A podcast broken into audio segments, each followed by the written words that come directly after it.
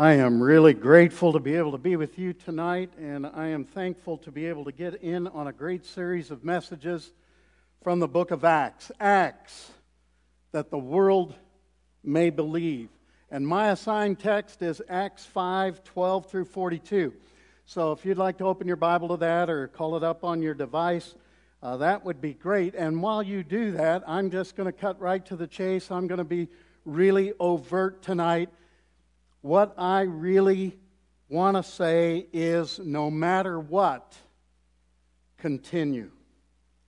You began this series about a month ago in chapter 1 of the book of Acts with Jesus spending 40 days with the apostles, giving convincing proofs of the fact that he had come back from the dead and telling his followers that, empowered by the Holy Spirit, they were going to become his witnesses all over the earth.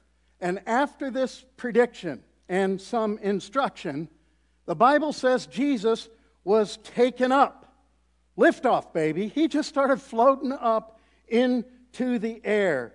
And he ascended toward heaven until a cloud hid him from the sight of his followers, who, of course, were just staring intently into the sky. And when he took off, they eventually returned to Jerusalem as he told them to do. And chapter 2 is where you read and studied together about the Holy Spirit coming in power as promised. The apostles bear witness to Jesus as they had been told to do. The gospel is preached. The church is born. 3,000 come to faith and they repent of their sins and are baptized into Christ. The believers continue to witness for Jesus, and the church continues to grow. And what I really want to say is no matter what, continue. At the end of chapter 2, the church shares fellowship in unique and voluntary ways, and they're looking out for one another and taking good care of one another. And then chapter 3 tells about how, by faith in Jesus and the power of God, a crippled man was healed, and the gospel was preached. It always follows the signs and wonders. The gospel is preached. And these folks are told that their sins, get this now, their sins could be wiped out and times of refreshing could come, all because of Jesus. And then we find out in chapter 4 that it wasn't long until the opposition from non believers, from religious leaders who rejected Jesus, and uh, this group of men was known as the Sanhedrin, the, these guys are not happy about what's going on. The message of Jesus is cramping their style. Peter and John are put in jail, and they spend the night in jail, and the next morning they're hauled before the Sanhedrin. They're cautioned sternly to stop talking about Jesus. But if you've read the book, you know that the witnessing of the early believers continued. What I really want to say is no matter what. Continue. Peter and John are released after warned not to say any more about Jesus. The church prays, and if you look in your Bibles at Acts 4:31, it says after they prayed, the place where they were meeting was shaken and they were filled with the Holy Spirit and spoke the word of God boldly. Now, it's cool because the prediction of Jesus is coming along very nicely. But in your series, sadly, in chapter 5, it begins where there's now an internal threat. There had been an external threat by the religious leaders who rejected Jesus. Now there's an internal threat. It, it comes about because of the selfishness and deceitfulness of a couple. The man's name was Ananias, his wife was Sapphira. And this is so serious that when confronted individually, both of them fall over and die. Ananias first, Sapphira next. And in the Bible, in Acts chapter 5, verse 11, it says, Great fear seized the whole church and all who heard about these events. Well, I'd say so, huh? That would get your attention. And that brings us to our text tonight, Acts 5:12. And I want you to check it out in verses 12 through 14. It says the apostles performed many miraculous signs and wonders among the people. And all the believers used to meet together in Solomon's colonnade. No one else dared join them, even though they were highly regarded by the people. Now, get it, they used to gather there, but not Not very many are gathering with the apostles now at Solomon's colonnade, and there are a couple of reasons why. One, the non believers would feel threatened because of the warning that has come from the religious leaders, and the believers were a little bit shaky about what just happened with Ananias and Sapphira, right? But look what the Bible says in verse 14 Nevertheless, more and more men and women believed in the Lord and were added to their number. Opposition from without and opposition from within, and the church is still growing. What I really want to say is no matter what, continue. We want to continue to share Jesus, the one name by which we must be saved. There is no other name. So I want to encourage you tonight no matter what, continue because people need the Lord. In our text, it says people were bringing the sick and those tormented by evil spirits to the apostles. And you know, God was using signs and wonders to advance the sharing of the gospel, and it was working. It was spreading like wildfire. As they heard about the death, burial, and resurrection of Jesus, people were coming to faith and trusting Jesus for their salvation and to discover a better way of doing life. They were praising God for this risen Lord, much like we just did in song. No matter what, continue. And we need to because there, there are needy people everywhere. They are in our path daily. And when you and I, in the name of Jesus, move to meet the needs of others, we will have an opportunity to share the good news. We'll have the opportunity to witness about Jesus, to tell what he's done in our lives. When we are witnesses, there will be growth. Mark that down in your mind. When, when we are witnesses, there will be growth. It's not rocket science, it's not brain surgery, or like one guy who said it this way it's not it's not rocket surgery. now, he got a little confused and he was mistaken, but make no mistake about this. When we are witnesses, there will be growth. And you've experienced that in the long history of this church in Bella Vista. And you're experiencing it in these current days. And I'm really excited about what God's doing and about how seriously you're taking the opportunity to be witnesses for the Lord in Northwest Arkansas and even other places all over the world, like sharing in the Ministry of Good News Productions International.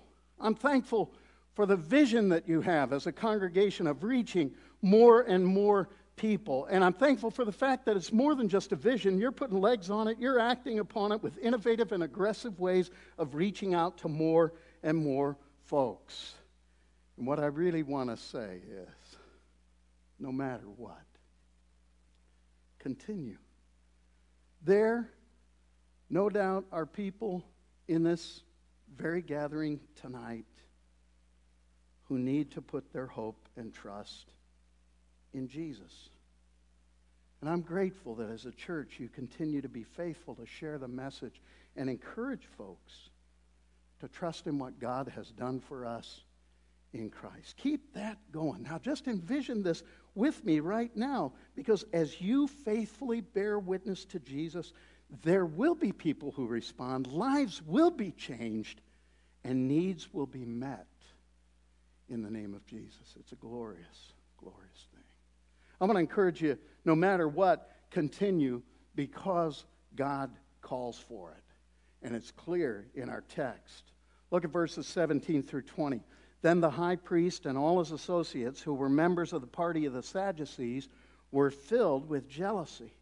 They arrested the apostles and put them in the public jail. But during the night, an angel of the Lord opened the doors of the jail and brought them out. Go stand in the temple courts, he said, and tell the people the full message of this new life. Now, you know from Earlier in the book of Acts, Peter and John were tossed in jail for sharing the good news. They spent the whole night in jail. Nobody showed up to open the doors and let them out. And the next day, they were hauled before the Sanhedrin. This time, all the apostles are locked up, but there's a jailbreak. It's awesome. And, and the, this, this uh, messenger from God comes and, and he opens the doors. And I don't know what you would be like, but if I'd been thrown in the jail for that and the doors got open, man, I'd be out there so fast everybody get pneumonia from the breeze. And I'd be ready to head for the hills. But remember what the messenger said. Go stand in the temple courts, he said, and tell the people the full message of this new life. Now, in view of your name as a church, I really like that line. the full message of this new life. I love this verse. But I got to tell you, if the messenger was telling me now, go back out there and get after it, uh, my first reaction, I, I'm inclined to think, would be wait a minute, excuse me? What?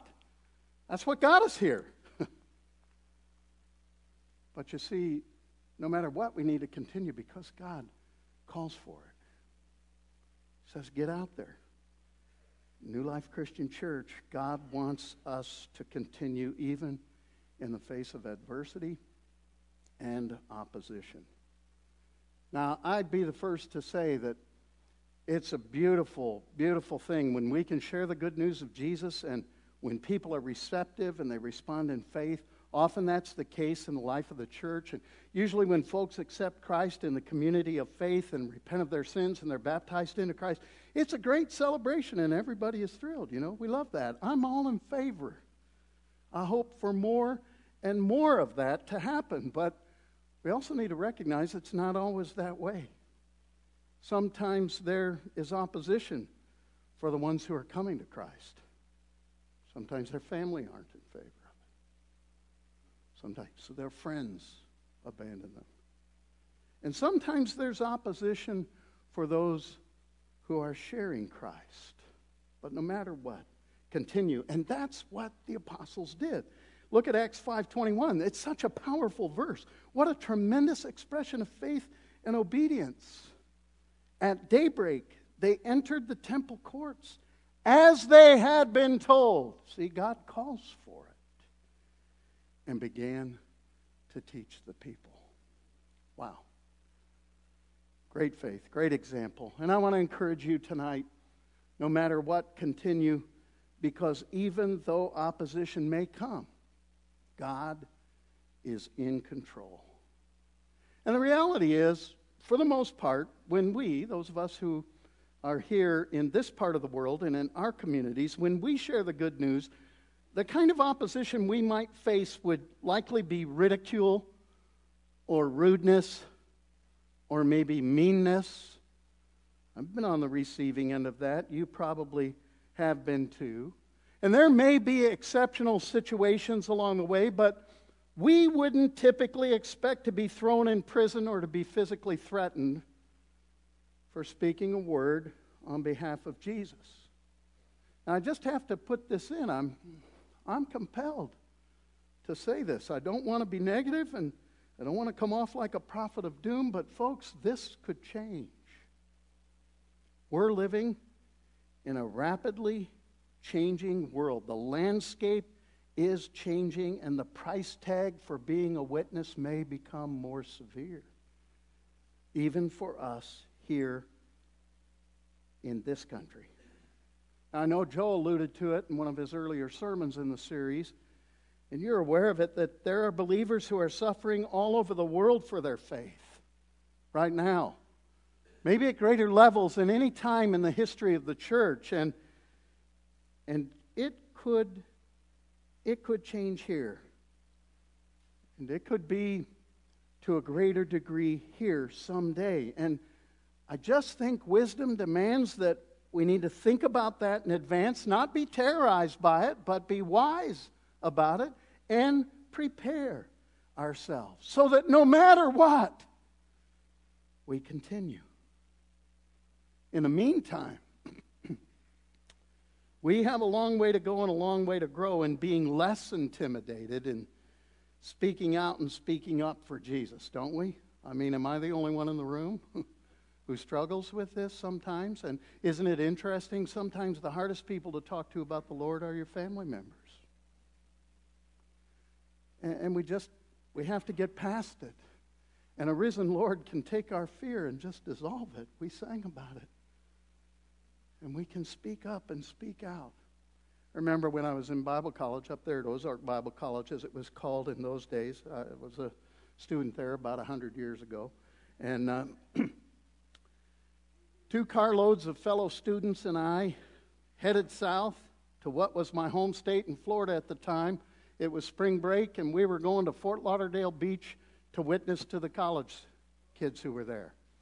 And this was back in the day when Fort Lauderdale was like the destination for spring break. It was just loaded with college kids, and they weren't going there to study the Bible. Uh, they were going there for other reasons. We loaded up the cars and we drove straight through 24 hours. We prayed. We prepared mentally. We hit the beach. First day on the beach, I'm out there and I'm looking for an opportunity, and I'm walking along, and this guy gets out his guitar and he starts singing a song. He starts gathering a crowd. This is about, after a while, there are easily over 100 people, and that's not a preacher's count. It's true. Uh, over 100 people.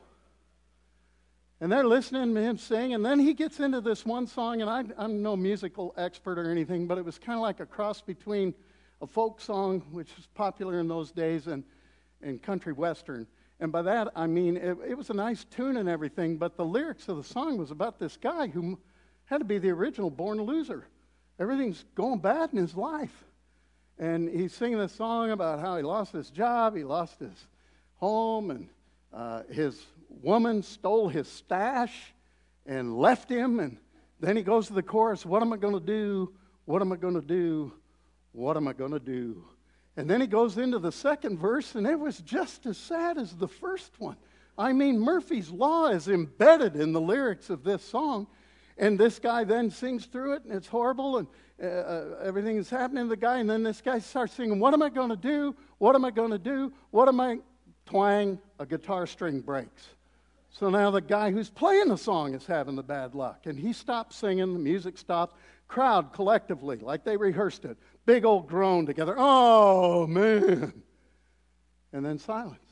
And the silence was pierced with a loud, clear voice. It said, I can tell you what you need to do. Everybody was staring at me. And I'm looking behind myself trying to figure out where'd that come from? Because there wasn't anything conscious about it, but you know, we, had, we were prayed up and we prepared and and we were wanting to be obedient, and God, I think, was providing the strength because those words came out of my mouth without me thinking about it very much at all. And now I'm sure my eyes were big as silver dollars as everybody's staring at me. And one guy from the crowd says, What should he do? I've got a 100 plus people listening. I said, Well, all I can tell you is Jesus is the answer to every problem. Again, like rehearsed, a collective moan. Oh, man and they dispersed. And a few had snide remarks for me, and I was scared. I was definitely out of my comfort zone. But one young man, a college student from Ohio State University, came up. And he said, Hey, man, uh, I'd like to hear how you think Jesus can make a difference for people. And I got to tell him my story of faith. I got to share the gospel with him. Man, I would love to tell you that he pointed to the Atlantic Ocean and said, Hey, there's water. What's to keep me from being baptized? Some of you might recognize that. Others of you, you'll get to hear about it in Acts 8, a few sermons down the line here, where an Ethiopian said that to a believer named Philip. And Philip and the Ethiopian go down in the water and he baptizes him into Christ. It's awesome. That didn't happen with this kid. But he thanked me he thanked me for sharing with him, and he said, You've given me a lot to think about, and I'm going to do that. And he's on my list. I'm, I'm hoping, I've never seen him since, but I hope to see him in heaven. Maybe a planted seed made a difference. I don't know. I'm really glad that somehow God gave me the courage to speak up that day, but I'm, I'm just trying to be honest with you here. There have been too many times in my life when I've chosen to remain silent. Do you know what I'm talking about? You know, we need to continue to ask God for conviction and passion and courage. We need to try to be like these apostles. The text tells us that the, when the religious leaders hear that the apostles are back in the temple courts teaching the people, they were taken into custody again. And, and if you take time to read this section of chapter 5, you'll see that they, they were kind of respectful, even in the way they arrested the apostles this time. They didn't want to use any force because they feared the people. They feared the reaction of the people who were really tuning in to what the apostles had to say. They didn't use force, but they did confront the apostles about ignoring the earlier instruction to quit teaching in the name of Jesus. And you can't help but be impressed with the response here. Acts 5:29 says Peter and the other apostles replied, "We must obey God rather than men." Now, folks, that's really what it comes down to, isn't it? No matter what opposition we may face in sharing our faith, we ought to obey God rather than men, shouldn't we? Why, why would the apostles come to this kind of obedience? Well, you already know because Joe has talked about it. You've already studied and, and pointed out that Jesus was crucified on a cross. They saw him die, they saw where he was buried. But then, whew, just like we were singing, that body started breathing again. Jesus came back to life, and they saw him alive again. This was the game changer, the resurrection of Jesus from the dead. That's why my soul was so filled while we were singing these songs about the fact that we have this living Lord. This was the game changer, the resurrection of Jesus from the dead. Shrinking violets became bold witnesses, men who abandoned Jesus at the betrayal in the garden Men who deserted Jesus when he was dying alone on the cross became bold witnesses because for 40 days Jesus shared convincing proofs that he was alive. And you and I need to remember he's just as alive now as he was then. Amen? Yeah, he really, he really is. And he's seated on the right hand of the Father, and there's going to be a day that comes, only the Father knows what day that will be. He's going to turn and look at Jesus. He's going to say, Hey, Today's the day, son. Go get your bride. Go get your church. And just as Acts 1 says that Jesus lifted off and disappeared out of the sight of the apostles in a cloud when he was taken up, chapter 1 also has the messenger from God saying to the apostles, This same Jesus who has been taken from you into heaven will come back in the same way you've seen him go into heaven. He disappeared in the clouds. In the Revelation, Jesus said, Behold, I'm coming on the clouds. And Deb and I ministered in Florida for a number of years, and they're beautiful sunrises, beautiful sunsets, beautiful clouds. We kind of got in the habit when we were uh, newlyweds and early on in our marriage where we would either one notice a cloud and say, Look at that cloud. Wouldn't that be awesome if Jesus came back on that cloud right now? And, uh, you know, the reality is it doesn't ha- really have to be a pretty cloud. Any cloud he comes back on is going to be awesome, isn't it? Yeah. That's right. But we talk about this all the time. So then, when our firstborn is just a toddler, and, and we're in the car, and there's a beautiful sunset, and beautiful sky, beautiful cloud, my heart swelled when my little boy said, Hey, Daddy, could Jesus come back on that cloud? Oh, my heart. The kid is learning the word. He's, he's brilliant. He's learning eschatology as a toddler, you know the study of end times. I'm swelling with pride, and I got deflated pretty quick after I said, Well, yes, Josh, we don't know when he's coming, but he could come on that cloud. He could come anytime. And I was a bit deflated when his immediate response was, Well, we better go to Batman's cave. Okay, maybe there needs to be a little bit more teaching here. And I couldn't help but ask, why do we need to go to Batman's cave, Josh? Well, because we need to borrow capes so that we'll be ready to fly up and meet Jesus in the air. And he'd heard the passage from Thessalonians about how the dead in Christ will rise first when Jesus returns at the trumpet call, and then those of us who are alive in Christ will fly up into the air to be with him forever.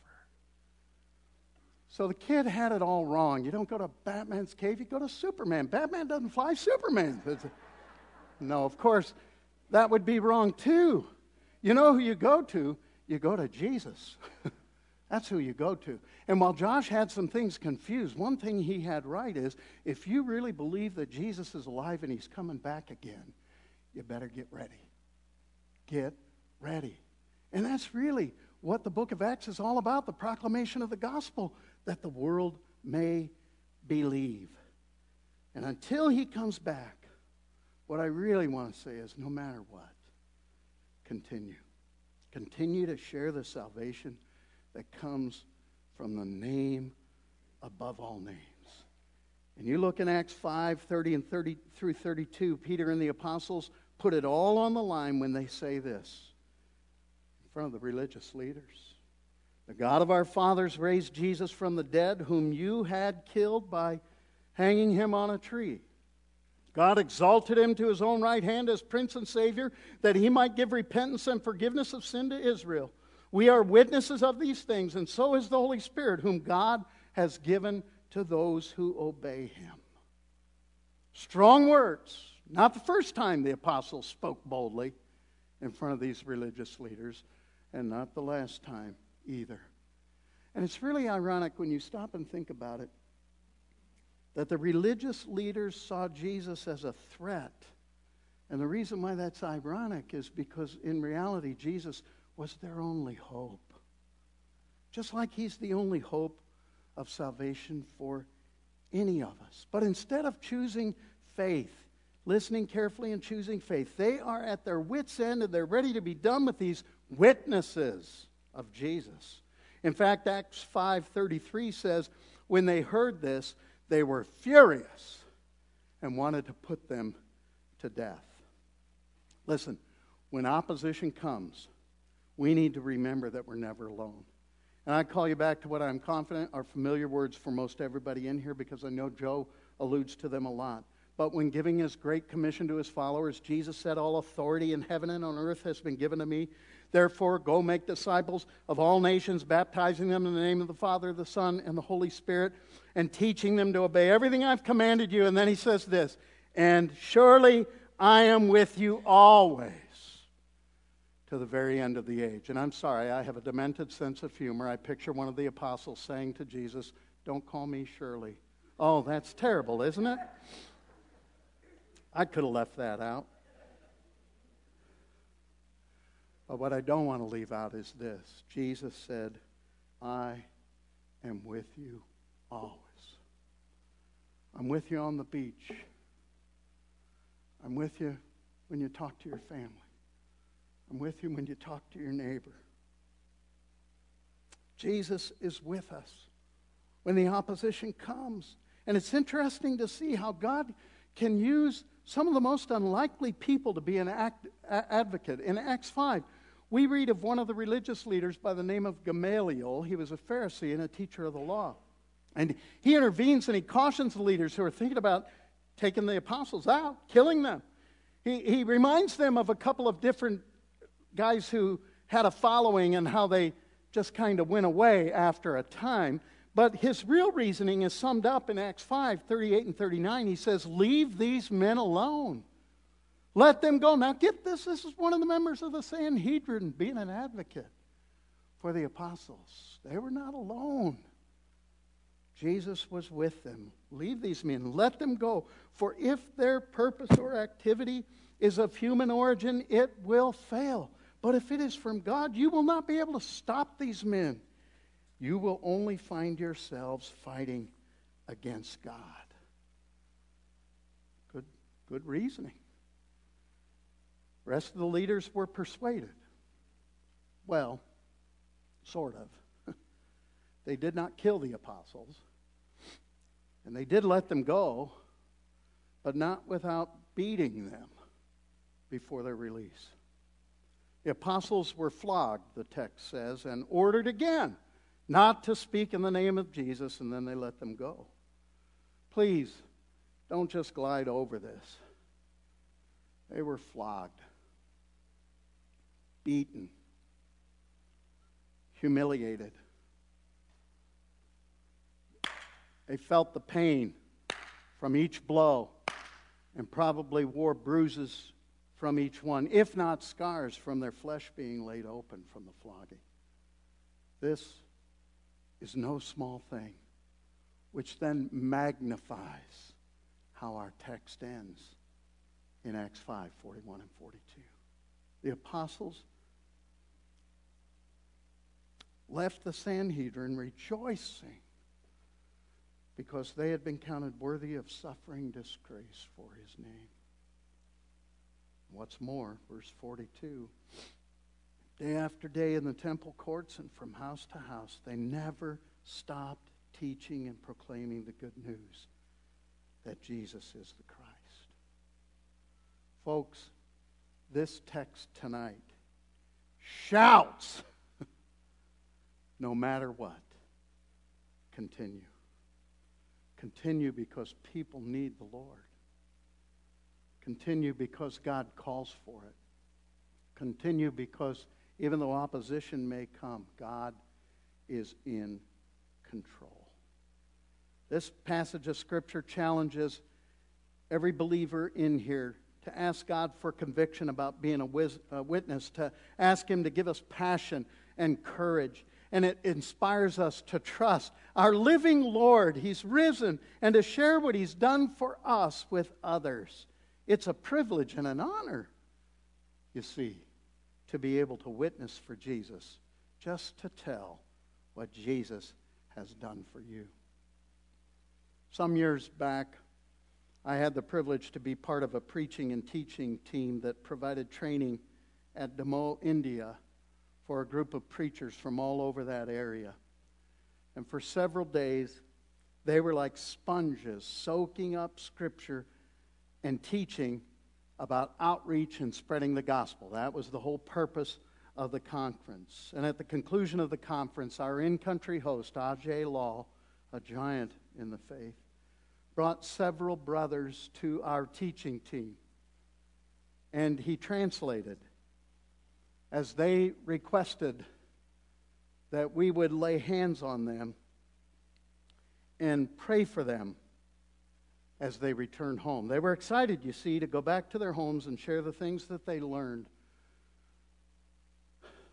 But they shared with us they knew they would suffer persecution for doing so. We listened as Ajai translated, and they told their stories of how they had already been on the receiving end of physical beatings for preaching the gospel. And they knew there would be more. And they asked us to pray that they would be courageous, bold, and faithful. It was both stunning and humbling. And you don't refuse such a request, but I've got to tell you, as we placed our hands on those brothers and prayed for them, I couldn't help wondering who should be praying for whom. Really felt like we needed to swap spots. I thank God for brothers like them. I thank God for the faithfulness of the apostles in this passage. I'm grateful for anyone in this room right now who's interested in knowing more about Jesus. There are folks here who would be willing to share with you. I'd be willing to share with you. Just let us know. And I'm thankful for believers in this church, in its history and in its present who are willing to share the good news of Christ.